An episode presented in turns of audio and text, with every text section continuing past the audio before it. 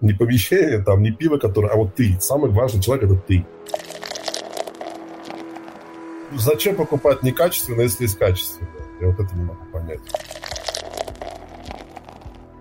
Два магазина в один день в разных городах. Успел везде. Крыша – это такой пережиток прошлого.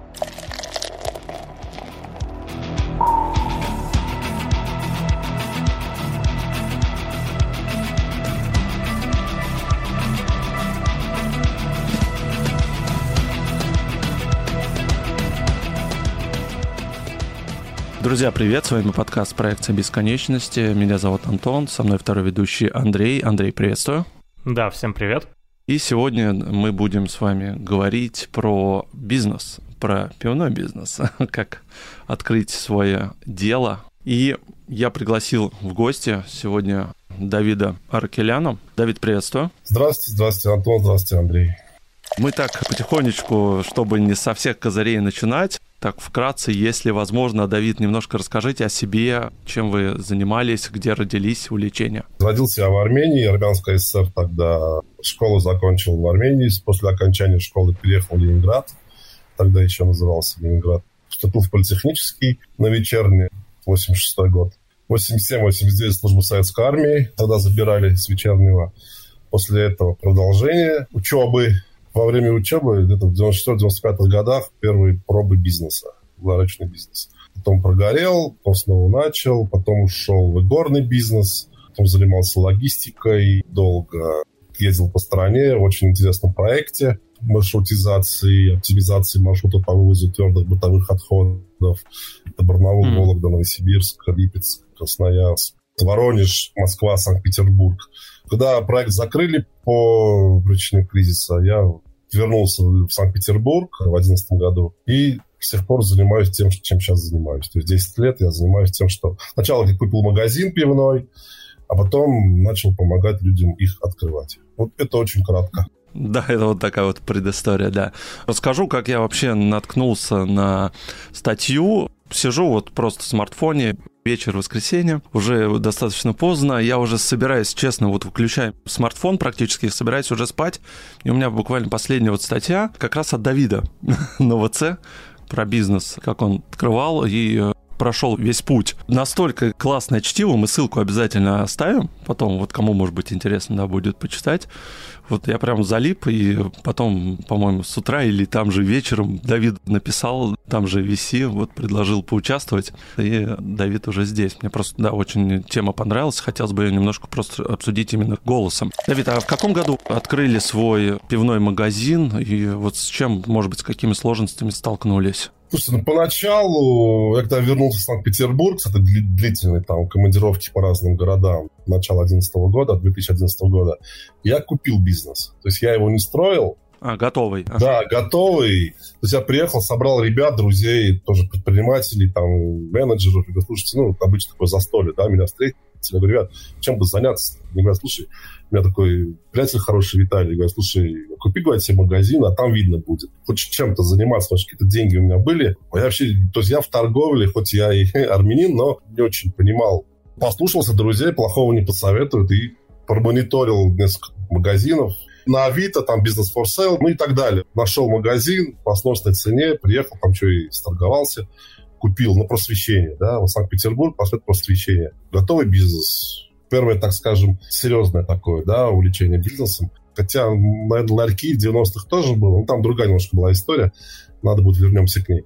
Не проверил историю этого магазина. Ребята, которые мне его продали, они, ну, так говоря, по-русски втюхали. То есть избавиться побыстрее, да? Да, да, да. Просто получилось так, что они такая, такая была сеть литра, не знаю, вот честно, я даже в этом бизнесе, я не понимаю, они до сих пор есть или нету, не вижу я этих там вывесок.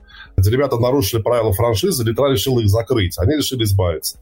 Но я перебрендировал его просто и раскрутил, на самом деле. И денег, которые я вложил, это была не такая уж большая сумма, и можно было даже ее потерять. Просто там еще была высокая аренда. Когда я простоял за прилавком сам 6 месяцев, да, потом взял продавца, я понял, что все равно продавец – это продавец. Он как хозяин не будет работать. Тут еще мне подняли аренду. Представляете? То есть как-то все в кучу. И я принял решение его закрыть. Перевез вещи в гараж и начал искать помещение для нового магазина. Мне уже было интересно самому что-то построить, даже своими руками. Прям в прямом смысле слова. У меня есть хороший приятель Андрей, который занимается строительством. Он мне помог. Мы такой сделали в, в старорусском стиле, такой с коромыслом такой хороший магазин там, в торговом центре. Тут уже все своими руками. Я уже тоже сам стоял, уже знал какие-то там подводные камни. И вот стоял, торговал, нарабатывал клиентуру, потому что это был совсем другой район города, веселый поселок. Конечно, мои клиенты с просвещения не могли туда приезжать, понимаете, пиво делал такое. В конце 2011 потому что я помню, что я Новый год встречал уже, мы там отмечали в, этом, в моем магазине, в этом торговом центре. И в 2012 году меня его купили. Человек пришел, просто предложил мне его купить. Назвал такую цену неплохую. Я же понимал, сколько я вложил. То есть, не знаю, насколько нужна такая детализация по цифрам. Надо, не надо. Ну, если это не секрет, ну, можно сказать, конечно. Слушайте, ну, вложил рублей тут 1050 в него. Ну, это тех еще нормальных, полновесных, можно сказать. Вот, mm-hmm. а продал за 200. 250 торговались, там 220, по-моему. Причем человек у меня проходил тест-драйв. Он говорит, Давид, а вот у тебя нормальный магазин, хороший магазин. Ну, ты же сам хочешь его купить, значит, он хороший. Приходи каждую неделю, сиди, смотри, вот выручки, пожалуйста, вот, все перед тобой. Тогда все практически было наличными, не было еще так безналичного. Банковские терминалы, да, еще не особо были. Да, да, этих эквайринга не было, да. Он сидел такой, Владимир, да, и вот он ему так понравился, прям, что говорю ему там на прощание, говорит, слушай, вот тут коромысло висит 19 века, ты его только не потеряй. Висело объявление о продаже магазина, Человек у меня его купил. Объявление осталось так и висеть. Я его не убрал. Не помню, по какой причине. И мне уже еще раз позвонили, сказали, а можно у вас купить магазин? Я говорю, а я его уже продал. Они сказали, а можете нам помочь открыть такой же? И тут у меня возникла идея вот этого проекта, которым я сейчас занимаюсь. То есть с этим человеком у меня не получилось ничего по каким-то объективным причинам, но спасибо ему, неизвестный мой абонент, что ты дал мне эту идею. Она так у меня и появилась. Уже 10 лет практически я занимаюсь. Да, вот можете рассказать вот об этой истории, вот самой первой, с чем столкнулись, как все происходило, получилось ли в итоге? Был звонок, Давид, здравствуйте, видел ваш магазин, фотографии, все хорошо, готов купить. Я говорю, слушай, я его продал. Тут же такое получилось чувство вины, а почему я не снял, почему ввел людей в заблуждение. Ну, сразу меня с этого состояния вывел, говорит, слушайте, помогите мне просто такое же сделать. У меня тут же возникла идея, говорю, а давайте. Он говорит, а сколько это будет стоить? И я не понимал, сколько это может стоить. Понимаете, я не смог всю секунду тут же оценить свой труд. вопрос. Ага. Да. И я ему сказал, слушай, дайте я вам перезвоню, да, буквально дайте мне какое-то время, я вам сейчас перезвоню. Взял просто лист бумаги, ручку и начал что-то писать. Я ему сказал 40 тысяч. Не помню, какие у меня были основания, наверное, какие-то у меня были подсчеты по своим трудозатратам, да, допустим, сколько бы я вот в месяц мог открыть магазинов, сколько я бы хотел, допустим, зарабатывать в месяц. То есть потенциал могут быть и 4 магазина. Да. 4 на 40, ну, 160 тысяч, тогда вроде как, ну, так нормально, понимаете. За 40 тысяч я бы вам вот готов помещением поможете, совсем говорю, слушайте, ну, я вам помогу открыть, да. Я даже сам толком не понимал еще, какие я могу конкретно оказать услуги, да. Сейчас я уже точно знаю, у меня постоянно обновляются там какие-то услуги, я добавляю, меняю необходимость участников проекта там по разным причинам. Ну, тут уже он взял паузу, говорит, хорошо, я вам перезвоню. Там не получилось с ним. Он не перезвонил, но идея возникла. Спасибо ему, вот я говорю, хоть и не получилось, но спасибо ему за идею. Я помню свой первый проект, когда уже позвонил человек, я дал объявление до этого, мы с ним начали работать. Спасибо, он прям, я ему прям сказал, говорю, слушай, это для меня вот новшество. Потому что, насколько я понимаю, по тем временам никто этим не занимался в Петербурге. Как в других городах, я не знаю, но в Питере точно не было. То есть были франшизы. А вот так, чтобы человек просто вот за ручку вел, да, новичков по этим лабиринтам всем, да, вот пивного бизнеса такого не было. Сейчас тоже, не знаю, есть или нет. В основном всех называется заниматься франшизами. У нас свободный выбор, да, там и бренда, и, и поставщиков, и ассортимента, и оформления, дизайна и так далее. Человека звали Анатолий, и вот мы с ним первый магазин открыли на Тихорецком проспекте. Я ему прям сразу сказал, слушай, я, ты у меня первый, да, так что будем вместе учиться. Он говорит, хорошо. Все в порядке сделали. Первым делом спрашиваю про дислокацию, какой район города, какой метраж, какой вообще бюджет у человека. Маленький ему может отдел открыть в отделе фермерском, фермерском. Или он хочет большой полноценный магазин с э, отдельным входом, с большими витринными окнами, с большим бюджетом на рекламу, да, наружную. Вы прямо и, получается, консультировали и по дизайну, по вводу всех коммуникаций полностью, да? Полностью. Как храны будут идти, руки мыть. Ну, все. Как будто свой магазин, да, практически за ручку, да. Всегда делать как себе, да. И вот этот слух, когда уже дошло, что люди уже меня стали узнавать именно по сарафанному радио. То есть вот есть такой Давид, который делает как себе. Всегда было не... Мне очень приятно было работать с людьми, которые говорят, Давид, у меня вот там очень мало денег, хочу открыть дешевый магазин. Я сразу говорил, что мне вот это неинтересно. Надо еще какое-то удовольствие, удовлетворение получить. То есть это как твой послужной список да, вот ты с удовольствием водишь людей, да, катаешься с друзьями в машине, да, говоришь, вот это мой магазин, хочешь, зайдем, пойти покажу. Приходишь, там тебя встречают, о, Давид, привет, мой клиент, вот не нужны мне строители, я сам все сделаю. Ну, это нет, это я этим не занимался. Даже в самый такой кризисный год, честно. Все-таки оформление, дизайн, да, энергетика вот это вот, да, позитив владельца, он играет большую роль. Когда меня спрашивают, что важное самое, да, я говорю, важен ты. Не помещение, там, не пиво, которое, а вот ты. Самый важный человек – это ты. От тебя зависит, будущий владелец магазина, как у тебя будут дела идти. Вот это вот я ну, на сто процентов верю. Ну, получается, да, это был 12 год, то есть начало. И сколько, может быть, в 12 ну, вообще-то в год примерно вот точек открывали? Слушайте, ну, я вот насчитал...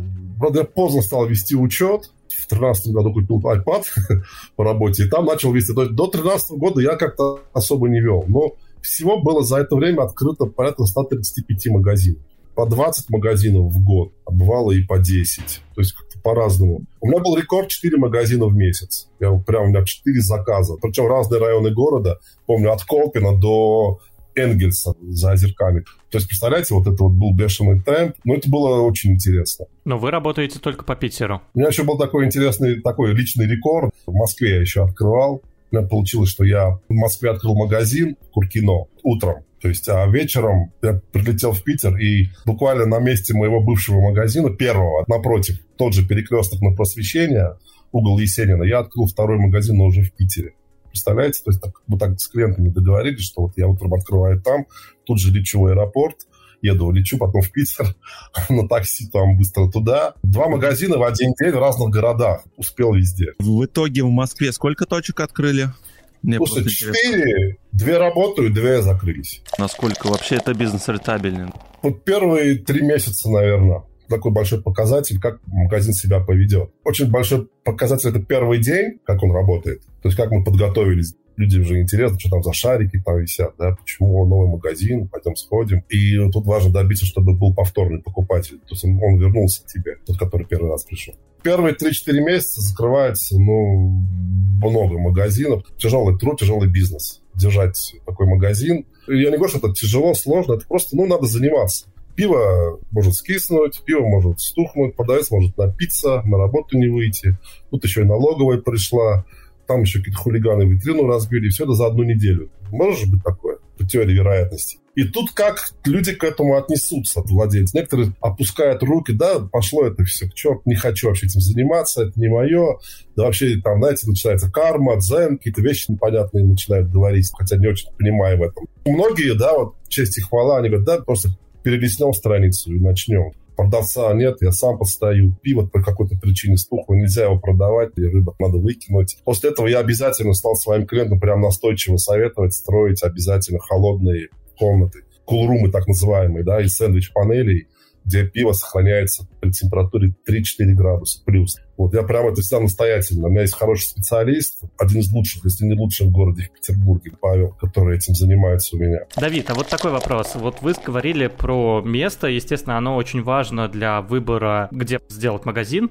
И вот вы говорили, что есть какие-то все-таки удачные места, неудачные. Вот по описанию я так понял, что неудачные места вроде бы были проходные, но все равно неудачи какие-то складывались. А вот такой, ну, вопрос, может, это как раз-таки складывается из-за того, что место проходное, но у каждого человека, вот э, пока он идет по этому месту, есть какая-то цель, то есть есть конечная точка, и ему как бы в магазин заходить не особо нужно сейчас. А вот нужны именно места, где люди именно больше гуляют, отдыхают, или все-таки это не важно тоже? Слушайте, у меня то ли я уже от какого-то опыта большого эти места как-то чувствую. Не знаю, как это объяснить. Вот я прям захожу, я по договору своему на оказание услуг обязан клиенту показать 5 помещений в течение месяца, подходящих под его параметры. Вот мы прям ходим, я прям захожу и прям сам говорю, нет, слушай, здесь у тебя бизнес не пойдет, давай выйдем. Вот что-то вот почему-то отталкивает. Почему-то, может, проходное место. Вот, понимаете, Невский проспект тоже проходное очень место. Но я вот там не советовал бы открывать магазин пива, потому что ну, его там не будут пить. Там все-таки люди такие туристические, да, такое, согласитесь. Они зайдут в паб, бар,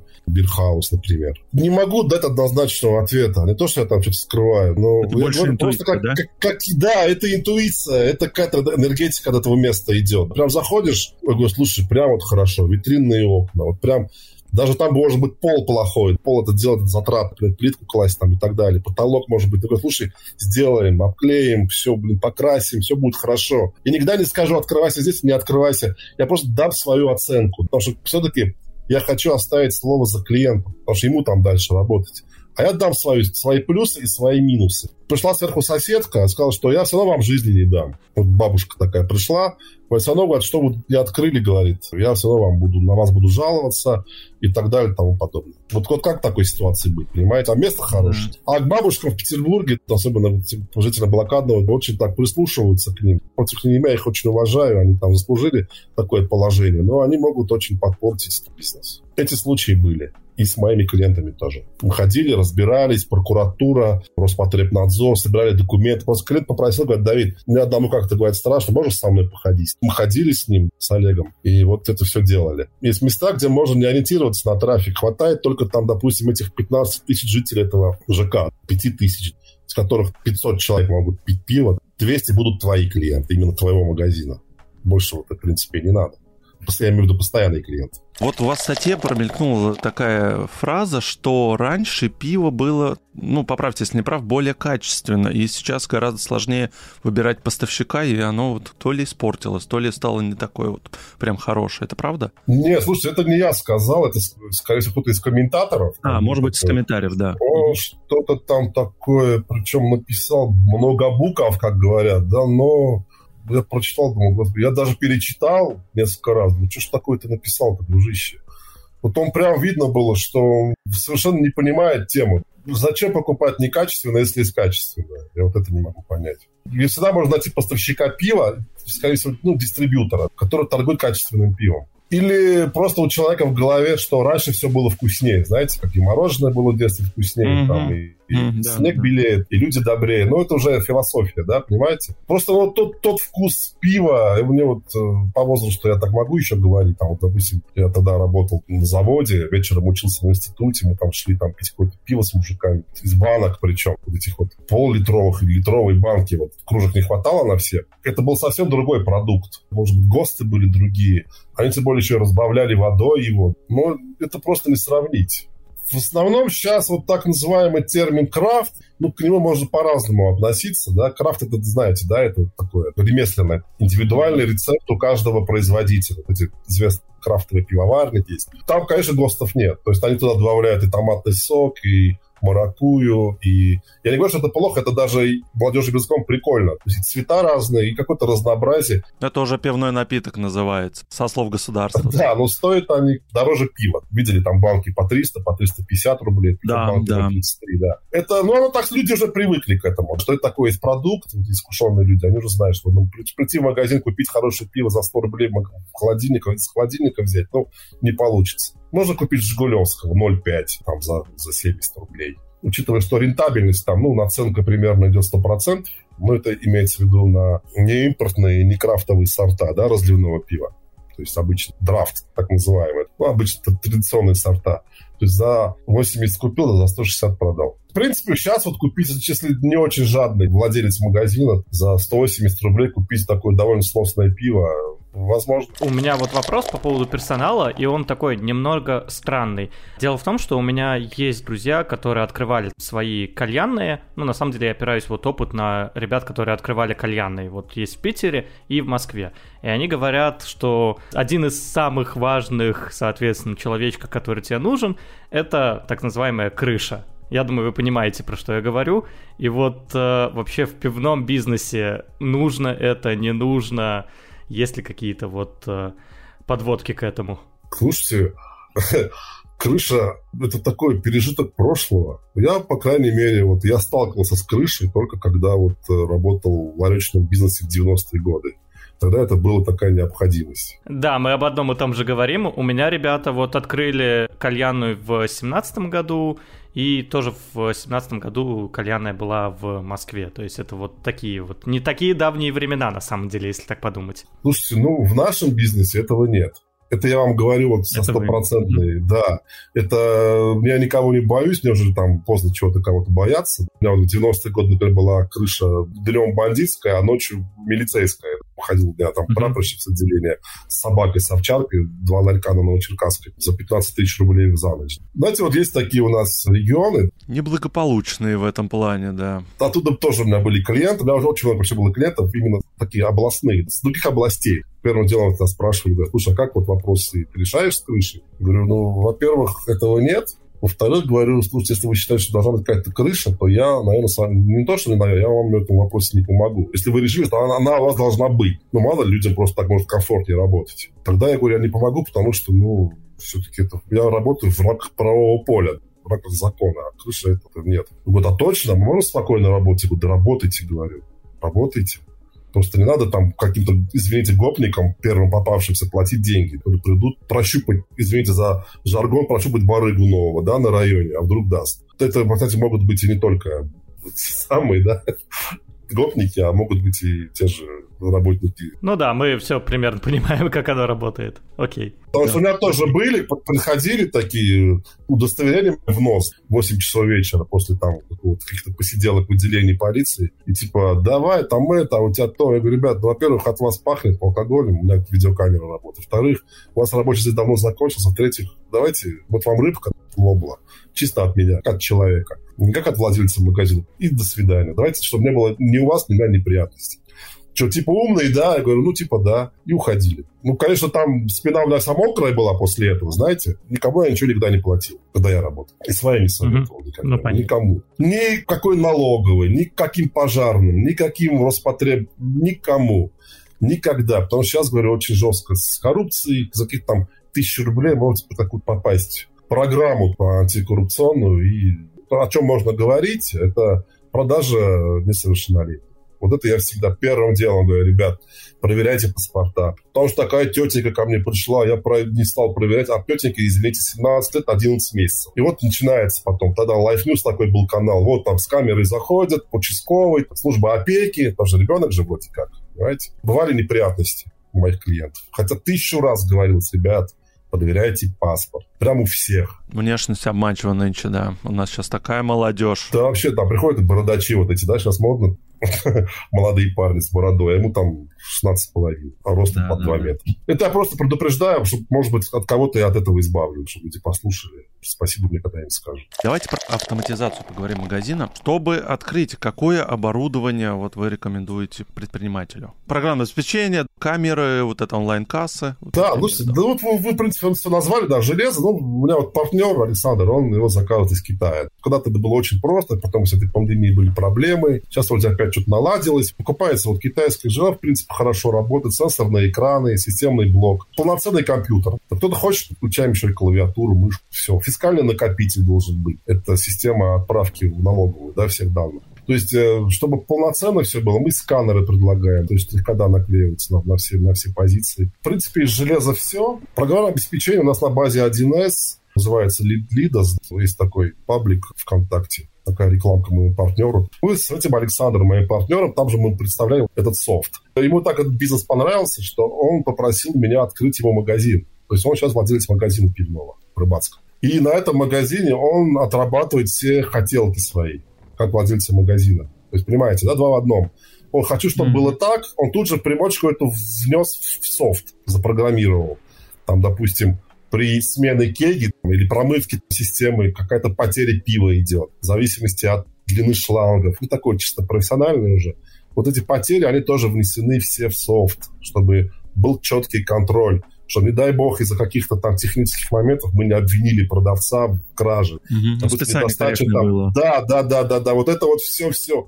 Вплоть до того, что мы скоро хотим уже ставить там счетчики хорошие появились. Раньше их не было, они были с большой погрешностью. Счетчики на краны, пегасы, так называемые, пеногасители, пегас. Замечали, может быть, да, в некоторых барах такие есть пистолеты. Они да, я видел, ага. Да, да, вот то же самое по пиву, чтобы прямо это все было интегрировано в этот софт, и прямо все списывалось. Плюс вот туда, я хочу, чтобы туда вносились также даты, чтобы не было прострочки. Да, пиво хранится в холодном виде, потому что оно не может годами храниться, даже просто ее продавать, чтобы оно там не теряло вкус даже в холоде. Такой софт, он очень интересный, и Саша, он молодец, он его продает прям по всей стране, он даже продает нашим конкурентам, так скажем, другим сетям в городе, да, в Питере, известным ну, не буду их называть, довольно-таки успешный, хороший софт, и в стоимость входит двухнедельное обучение. Заходят, показывают, объясняют, рассказывают. И административный доступ, то есть а, и владельцам, и продавцам в разгар пандемии э, насколько вот тяжело было? 20 год, помню, вот апрель,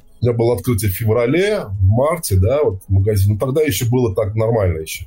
Вот помню, в апреле вот самый такой разгар, если помните, да, прям люди даже боялись из дома. Да, да, да. У меня был клиент из Владивостока, звонит, говорит, Давид, давайте откроем. Я говорю, слушайте, откроем, ну как вам вообще вот это вот все? Потому что, ну, даже тогда мне было понятно, можем ли мы работать. Потому что по одним каким-то указам, приказам, постановлениям пивные магазины подлежат закрытию, а по другим вроде как нет. И люди звонят, говорят, да, это можно мы просто вас спросим, вот видели ваше объявление на Авито, да, или там на бизнес for sale, или еще где-то там. Просто можете ответить, можем мы работать или нет. Вот у нас была такая, я всех юристов, замучил всех знакомых юристов. Ребят, дайте мне ответ, можем мы работать или нет. Но тот человек, он был смелый такой, Владик, он говорит, слушай, типа, ну, грубо говоря, там бабки есть, давай открываться. И вот мы даже помним, мы на улице стояли, у нас было собеседование продавцов прямо на улице, потому что ну, помещение было ремонтно, стоим в этих масках, перчатках.